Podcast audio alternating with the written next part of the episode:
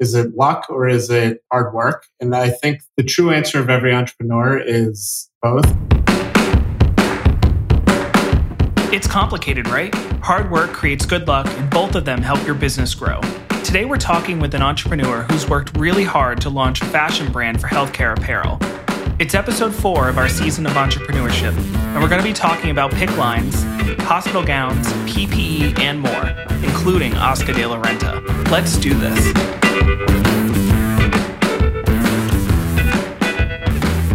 Welcome to Objects with ShipHero. I'm your host, John Joaquin. Our episode today is the most surprisingly fashionable episode to date. Our focus will be on how fashion and design thinking can help patients recover and live a more complete life while in treatment. Our main item will be PICC lines and how they usually are held in place by socks. Our guest today is on a mission to replace tube socks on arms with better looking, better working sleeves that help patients live confidently. He was doing this to help friends and family who were dealing with this issue, and despite his ambition and urgency, he knew he was going to need some help.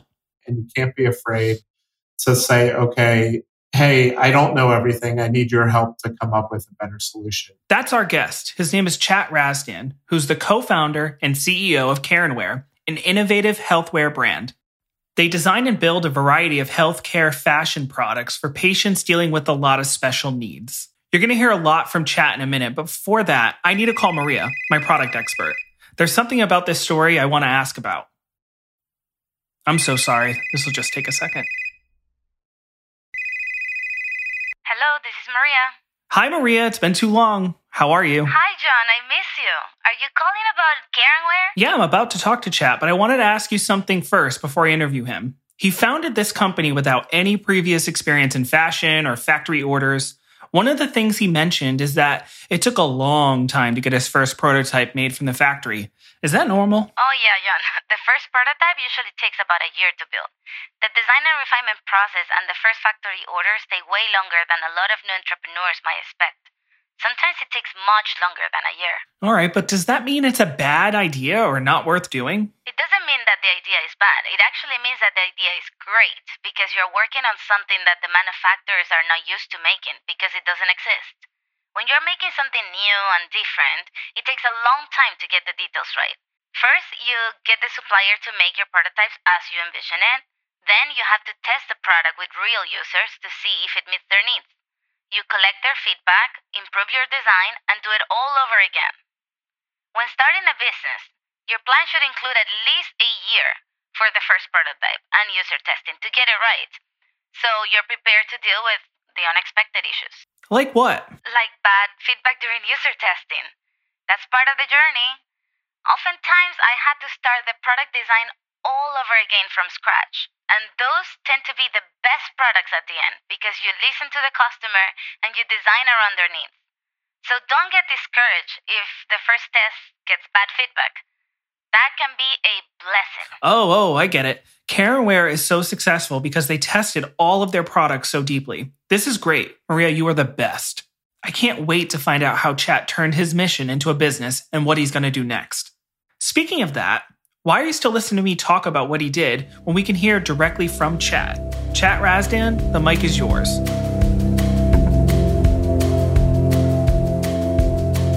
And a little more than seven years ago, I had friends and family diagnosed with cancer, told to wear socks over what's called a PICC line. A PICC line is an IV tube, it goes in your arm, it connects to your heart, and you use it as a way to get intravenous uh, medication or nutrition into your body over an elongated period of time. And so I saw people wearing socks on my on their arms and just thought this really stinks. There's got to be something better. My mom's an anesthesiologist, uh, retired, and the day that I mentioned to her that I wanted to create a better sock was the day that she happened to be going to her old hospital to listen to a talk by a then Hopkins oncologist who happened to deal with PICC lines. And so just it was quite fortuitous that I told her about the idea that day. And she went up to him after and was like, Hey, my son just told me about this. What do you think?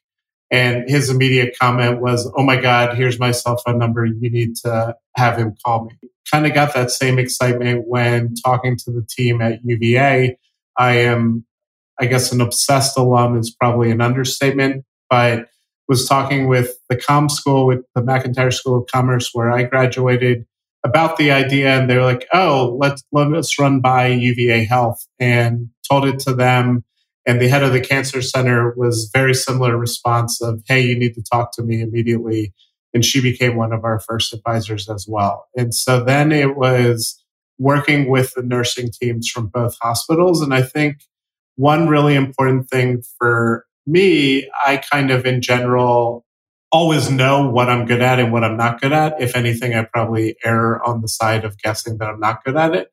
And I knew that fashion and design were not my core components and not part of my original DNA, I guess, but knew I was really good at getting the right people in a room. And so started getting a bunch of people in the room together. And that is what has now become our three pronged approach to the development of each and every one of our products. So, first and foremost, we always work with clinicians. And I think that's super important when you think about building a product for someone in the healthcare space. You need to make sure that your products are medically superior. And so, always working with nurses and doctors to design and develop each and every one of our products. User in the room. For so long, solutions have been designed without really thinking about how you would think, how you would feel about it. When I was a child, I had tubes in my, uh, operations to get tubes in my ears three times. And I still remember being terrified knowing that I was going to go under. I was going to wake up in a ton of pain. And since I wasn't getting my tonsils removed, I wasn't even going to get ice cream at the end of the operation. And remember just being terrified that I'm going to be putting on a quote unquote dress, which was the patient gown with my backside exposed and just how much I didn't want to have my backside exposed in the hospital. And so today, it's super important to have the end users involved in the design process so that we can avoid having backsides exposed in the hospital. And then finally is bringing in a fashion and design and manufacturing standpoint. So thinking, how do you scale this? When we started, when I came up with the idea of a PICC line cover, our quote unquote greatest competitors, if you will, were grandmothers knitting basically a sock and selling it on Etsy. Now, these are grandmothers that are obviously cutting edge grandmothers because they're using Etsy and they know what it is. But nonetheless, it's trying to figure out okay, how do you take that process and scale that up and make it with a factory? And how do you get other brands involved? We've been really fortunate to work with amazing brands like Oscar de la Renta, we actually taught a class at Parsons School of Design to redesign the patient gown. And then kind of even getting to work with amazing foundations like March of Dimes as the first and only brand to co-create and co-brand a product with their amazing organization. I still remember our first customer ever um, was this girl that's doing amazing things in the music industry.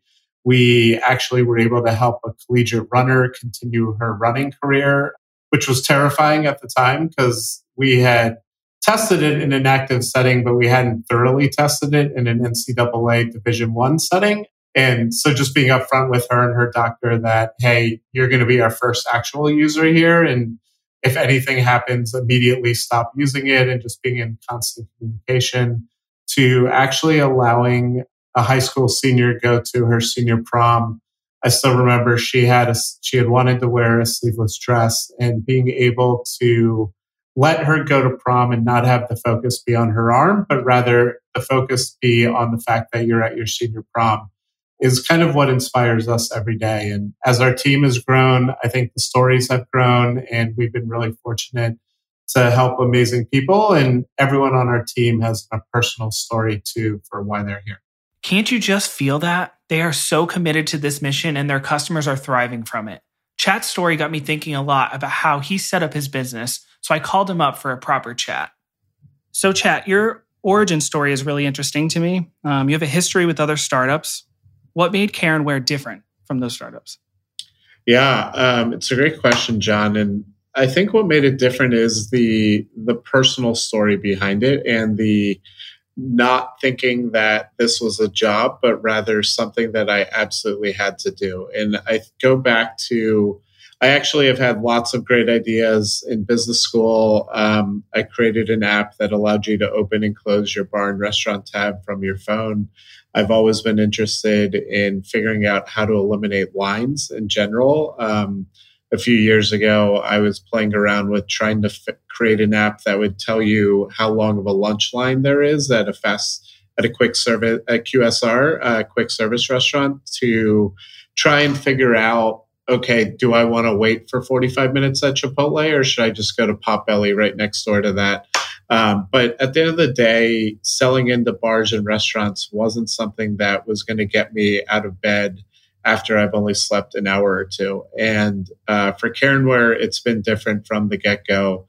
Uh, when I started it, I still had another job, but I found myself being more and more drawn to trying to find out how we could help our loved ones and what we could do with clinicians and patients together to create that better product. And I think that's what has really driven me with Care+Wear is not necessarily having a plan in the early days, but just doing whatever I could to, to help my loved ones. Oh, that's awesome. So to kind of build on that, um, mm-hmm. how serious were you about that initial um, vision or that that idea for your business? Yeah, I think uh, I became pretty serious pretty quickly. So I had the idea in February of 2014. And over the next couple of months, I started uh, researching as much as possible. I started contacting factories. I spoke with foundations. I actually had both the American Cancer Society and the Tyler Robinson Foundation, which is the Imagine Dragons Foundation to fight cancer both on board as partners before I even had a product or even a prototype. It was I created something on a paper napkin.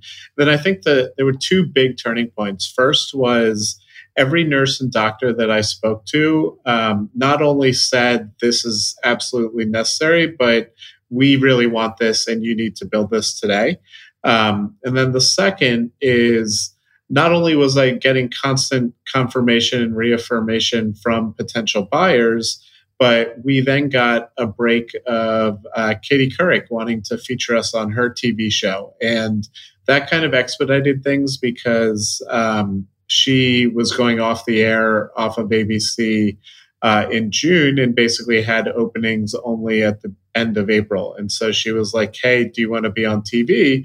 And I was like, Hey, I, I actually can't be on TV right now. I, I have another job. Um, this isn't like we don't have the full version out yet, etc.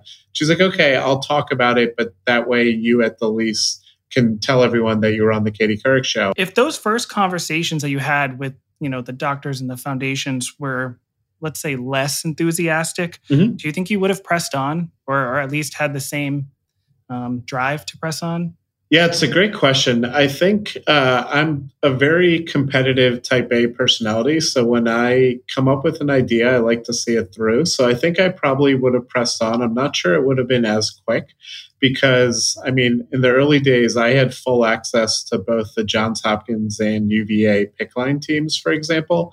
And if they weren't interested in the solution and weren't willing to help, I think I still would have built it, but it would have taken a lot longer to go through all the various iterations, the prototyping, etc. We ended up, I created 12 uh, proto- different prototypes before launching the product, which um, to go 12 versions before launching is really excessive, um, but it was just not really knowing um, what what would make it so special. And I remember the first prototype showing it to uh, the nursing teams and having them be like, yeah, this is great, but we would never use it. Um, and at the time, I had just created a sleeve with no sort of mesh window or anything. It was kind of like the uh, compression sleeve that LeBron James wears when he uh, is on the basketball court.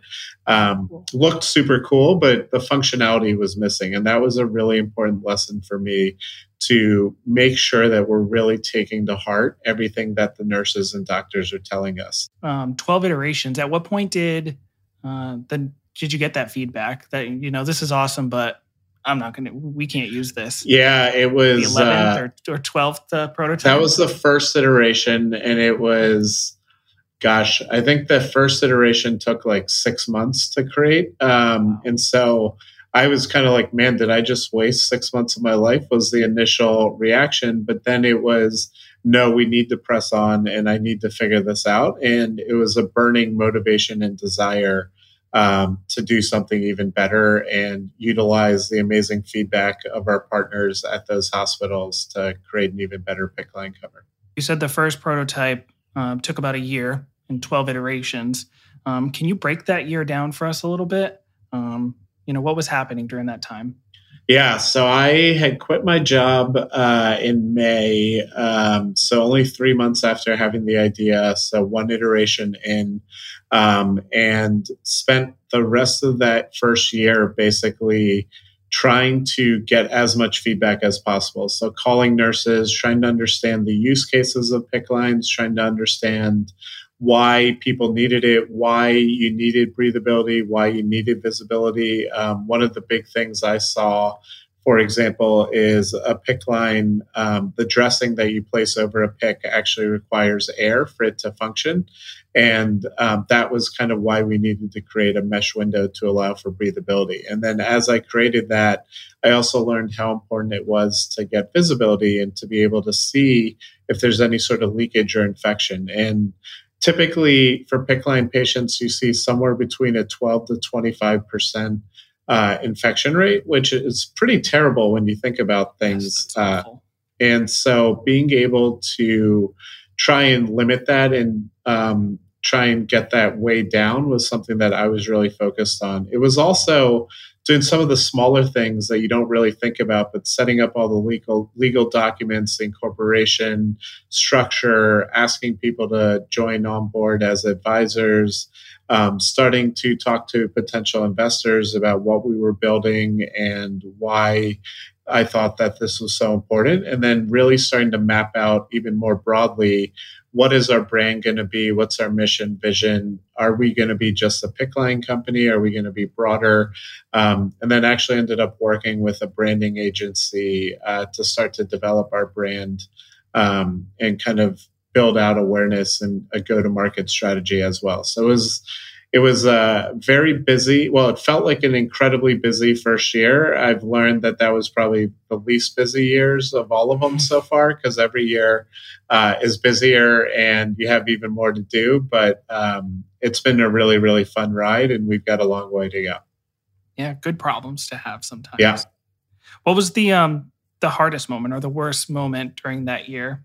Leading up to the final? Yeah, I think the the worst moment was definitely uh, it's a tie. Actually, there's two. The worst, the first worst moment was that first meeting where they were like, "This is a great idea, but we would never buy it," um, and then really thinking, okay. Even if they're not going to buy it, let's try and understand why and d- dive deeper. And I think that goes to the point of always being willing to ask questions and just being not afraid to say, wow, how did I screw up? Like, what can I do better for next time? And I think that that's so important. It's a great lesson that I've learned with other clients that, um, you know, they might say no initially, right? Especially in healthcare, most people don't say yes on your oh, first discussion. And working with them to figure out why they're saying no and what they want to see differently. And oftentimes, the answer is there's really nothing that they don't like. It's just a timing thing. And so being willing to ask that question was super important. And then I think the second time was actually a really important lesson when um, we actually had our first major dilemma where um, we had black PICC line covers and uh, kind of like a woolen sweater will pill off on you. Um, our black started pilling off on the bandage. And so I had two hospitals call um, freaking out because Black was getting all over the bandage and worrying about what we might be putting on arms. Um, and I think that's where it was just super important to be radically transparent and communicative with um, with uh, our partners and just say, I don't know why this is happening. I've tested it out. We've had others test it out on their arms, and this hasn't happened. Do you think maybe it's the dressing? Um, and we ended up realizing that it was just, hey, you need to wash your clothes before you get them. And when you go to a retail store and you buy something, you oftentimes will wash it before putting it on. And same thing here. And it's different because when you're selling it to a hospital, obviously they're not going to go and put in the wash. They're just taking it out of the packaging and giving it to the end user. And so, working with the hospitals, we were able to figure out that we just had to wash it at the factory and then package it. And so, in the grand scheme of things, it wasn't that big of a deal. But at the time, it was super scary. And especially in healthcare, you're always worried about what will this negative, what could lead, like what kind of negative repercussion could this lead to, right? And um, I always worry about what kind of impact could we have on a patient's life or end user's life. Um, might this cause a bigger issue than anything we were trying to solve? And so, really starting to plan out for those worst case scenarios and then troubleshoot directly with those that are experiencing it. Um, and I think the hospitals ended up really appreciating that we were so transparent with them. Uh, one of them was the VA hospital, um, a VA hospital, and she has helped us uh, get our products in across the VAs. Um, and I think that's it's turning a, a, negative into a really incredible positive. Do you ever have a fear that the product was going to like fizzle out, or it's just not going to go anywhere? Yeah, um, I mean, be lying if I didn't say no. If I didn't say yes, um, every founder, I think, uh, experiences that when building uh, their own company, and I think, as someone that built a company and grew very slowly in the early days, and was really just trying to understand how to drive awareness, how to how to build a product that people actually wanted. Um, definitely had lots of doubts, but at the end of the day, I kept going back to the feedback that one of my mentors had told me at Goldman uh, beforehand when I talked to him about leaving to to do this. And his comment was, "Worst case scenario, you spend a couple years trying to help people. Is that really the worst thing in the world?"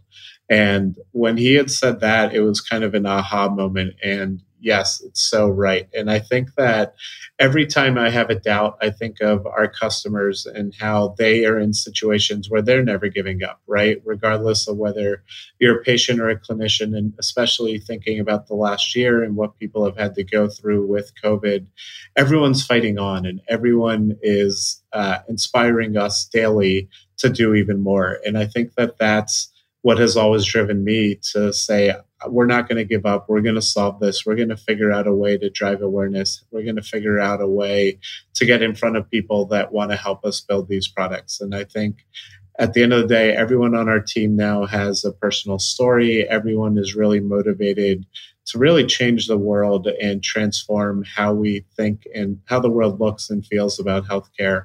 Um, and we're really, really excited to be able to bridge function and fashion together to help those in need. Your partnership with Oscar de la Renta is an example of that concept bearing fruit for you. Um, and just to recap, you you attended an event that was extremely, you know, outside of what we would, what I would assume is your normal day to day. I don't think you look at um, Care+Wear as being like a fashion icon, fashion house. Um, yeah. What the heck were you doing at Fashion Week, kind of thing? Um, what what are the the next 30 steps for you? So that those thinking 30 steps ahead brought you to fashion week somehow and that was mm-hmm. an, an, incredible opportunity that was fruitful. Um, what are the next 30 steps like for you right now? Yeah totally. Um, i think uh, when i think about fashion uh, i think that i think it is um, fashion historically for most people is thinking about a runway and i kind of have a different definition of fashion where i think about who is wearing what and what we're wearing today right? So like what you're wearing what i'm wearing and um, i think that that's just as much fashion as well and i think that that's super important and being able to work with icons like like a legendary brand like Oscar has been incredible and kind of like you alluded to has done wonders for both brands and we've been able to help thousands of people together which is amazing. Um, but as I think about the next 30 steps I guess I'm thinking about how do we become that holistic brand of anytime you have any sort of issue or concern or um, need that we can be there to support you and that we can be there to care for you and it's it's product it's uh, community it is um, being able to build our overall business um, i think it's thinking about global now. Like we've started to grow to the point where we're um, in talks with various countries of working with them. Um, and I think it's continuing that crazy idea, I guess, that I had seven years ago of I want to help each and every person. And regardless of whether you're um, on the front lines in a pandemic or you have a PICC line or you're um, you have diabetes or I'm a tennis player and I get tendonitis in my shoulder and being able to help um, people like that, I think it's it's what drives us forward and what we're always thinking about and thinking about how do you get in front of the right people and how do you how do you help them and how do you let them know that you're here to provide whatever help and comfort and support that you can. That's incredible. I love the the um, the line in the sand that you drew when it comes to fashion. Um, I'm in no way insinuating that no, yeah, yeah. Is, is fast fashion. I think yeah. um, fashion industry would come at me. Yes. you know, the gay community would come at me with a pitchfork. So yeah. people need to stand down. But there is like a there is two types of fashion. There's you know utility, and then there and function, and then there's obviously the you know the other side of it, runway and, and things like that. Why can't those things coexist? And I, I feel like that's what you did with Oscar de la Renta with that line. That's, we actually awesome. not only with them, but um, as when we redid the patient gown, our partnership with Parsons School Design, we actually so 10% of the profit of the sale of every gown goes towards creating a scholarship at Parsons focused on innovation and design in healthcare. And the idea there was I don't want those that are going to the world's leading fashion school to feel like they only have to design for the runway. I want them to be motivated and excited to um, to build for healthcare. And I joke that, hey, look, this is helping us um, find future designers to come work with us as well. And it's now played out actually where one of the initial students from that class is a full time employee on our product team here at oh, Care+Wear, awesome. which is so exciting for us. But um, it's really motivating people to know that you can think more broadly about fashion. You can think more broadly about what can you do to help those in need. Um, and it's hopefully going to be able to make some small of a difference at the least. Awesome. Um, Chad, my last question to you is what advice? I know you got a, quite a bit of advice mm-hmm. um, as you were starting out, but what advice would you wish um, someone gave you when you first had this idea, um, when the product was, you know, in the infancy, when you you looked at that sock and you said, "Oh my God, I can do this better." Yeah. Um, what advice do you wish you got? Yeah. Um, or what advice would you give someone that has, you know, this idea right now? Maybe they're listening. Hopefully they're listening. Yeah. Um, what advice would you give them about their crazy idea? Yeah, I think it's a bit of a cliche. So apologies in advance for everyone listening, but it's, you can't be scared to move forward. And even if people tell you it's really, really dumb, don't don't take it personally, but rather ask that question of, okay, what makes it a bad idea? What do you not like about it? What could I do to improve? And I go back to thinking about the PICC line cover from a normal sleeve, I guess, or like running band, if you will, or compression sleeve to now our cover with the mesh window. Or I go to our patient gowns, which have evolved over time, and now it's fully reversible, 100% polyester um, so it doesn't wrinkle and it dries more quickly like try and understand what can you do to make what your crazy idea is better and ask people for help and i think that that's one thing that most people are scared of doing is going to people and asking them for help and it's one thing that I'm thankfully very good at. I know that I'm not the smartest one in the room, and my goal, in fact, is always to be the dumbest one in the room. And so,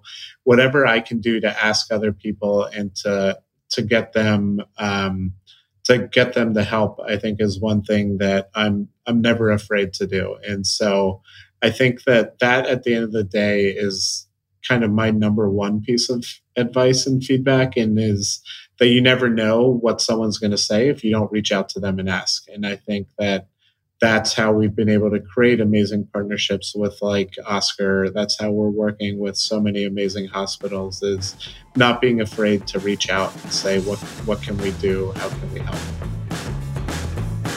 I love what they're doing there. Chat and his team have set up an amazing brand that's going to keep developing new ways to serve. If you need to find a great looking, highly functional healthcare apparel product, go to CareandWear.com. And with that, we close out another episode. Maria, as always, thank you for taking my call. Objects is a ShipHero product produced by Matt Schmiel. Theme music by Yeti Music. If you have an object you want us to profile, send a note to me, your host, John Joaquin, to pitch at shiphero.com. I promise to read every pitch that comes in. We're always on the lookout for a new object to cover.